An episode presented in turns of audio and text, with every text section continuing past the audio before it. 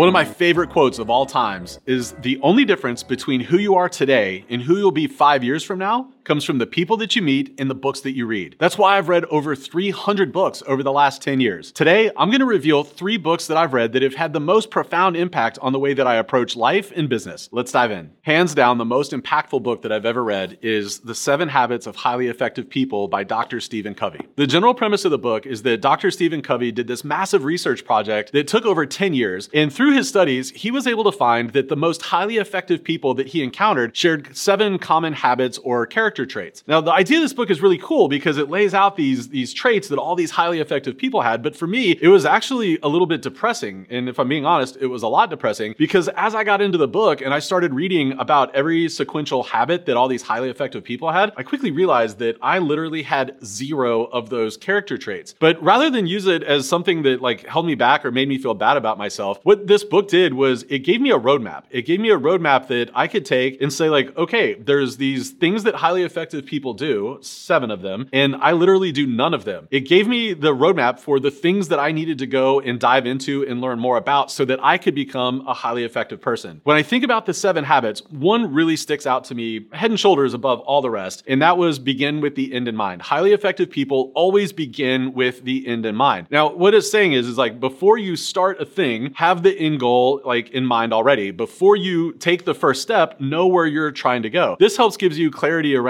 how to get there and if the thing that you're thinking about getting into is even worthwhile or not. Beginning with the end in mind has helped shape so much of how I run my business. Everything from how I interact with clients to team members to the strategies that I decide to employ inside of my business. Where this habit really hit home for me was when I realized that he was actually talking about end of life. What he's really asking here is Am I living the type of life today that will result in me having lived the type of life I wanted to live? Author David Brooks does an amazing job of highlighting this point when he talks about resume virtues versus eulogy virtues. David Brooks says the resume virtues are the ones you list on your resume, the skills that you bring to the job market and that contribute to external success. The eulogy virtues are deeper. They're the virtues that get talked about at your funeral, the ones that exist at the core of your being, whether you are kind, brave, honest, or faithful, what kind of relationships you formed. Are you living your life today for resume virtues or eulogy virtues? Begin with that end in mind. The second book on my list is Unreasonable Hospitality by Will Guidara. Unreasonable Hospitality is written by a world class restaurateur, and it's about how to create amazing experiences in a restaurant. So you might be asking yourself, what in the world does that have to do with a fractional CFO firm? What this book is really about isn't just setting yourself apart from the competition through great hospitality, it's about going so far above and beyond what's even reasonable that you blow the competition away. It's about creating an emotional connection between your clients or your customers and the service that you provide. A great example that Will points out in his book around unreasonable hospitality is around the check in process at a restaurant. You know, you walk into the restaurant, the host asks you, What's your name and how big is your party? And then they look down at the list and they try to find you or they search for you on their iPad. And then once they find you, they tell you to step aside for three or four or five minutes until your table's ready. Will challenge his team to make that not a slightly awkward interaction, but an amazing experience for clients that would totally blow them away. After a few days, his team came up with a revolutionary idea. They decided to get rid of the hostess station altogether the guest book, the iPad, all of it.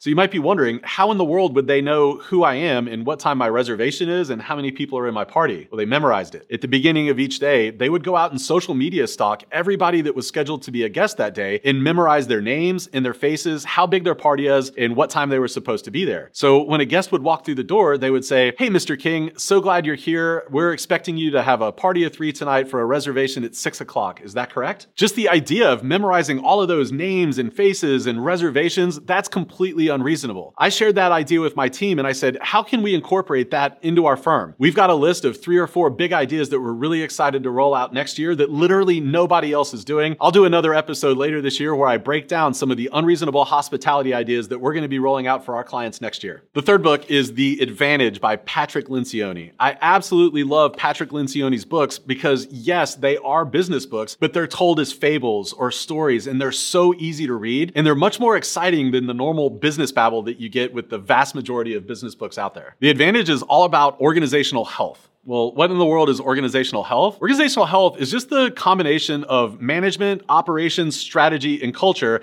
and how those things combine to determine how things work in a business. My favorite part about this book, and this is the reason I continue to reread it, this is the reason that I share this book with as many people as I possibly can, is because Lencioni in this book gives you an actual step by step guide to defining values for your business. In fact, he says there's four types of values that you absolutely have to define in every single business core values, aspirational values, accidental values and permission to play values. If you're one of these firm owners that you've heard me talk about so many times that you need to have values defined, but you don't have them in place yet, maybe you don't know how to put them in place, I highly recommend you grab this book. It's like $19 or something on Amazon. We went through this book for the first time five years ago and went through the exercises. We were able to define our values and we've had those values now for years and years. We reference them like literally every single day. I cannot recommend enough that you take the time to read the advantage and go through the exercises to get your values defined. All right, my friends, I hope you found this episode helpful. If you did, it would mean the world to me if you would leave a five star review on Apple Podcasts, Google Podcasts, Spotify, wherever you're listening to this episode. In the meantime, I can't wait to see you back right here next week. I'll see you then.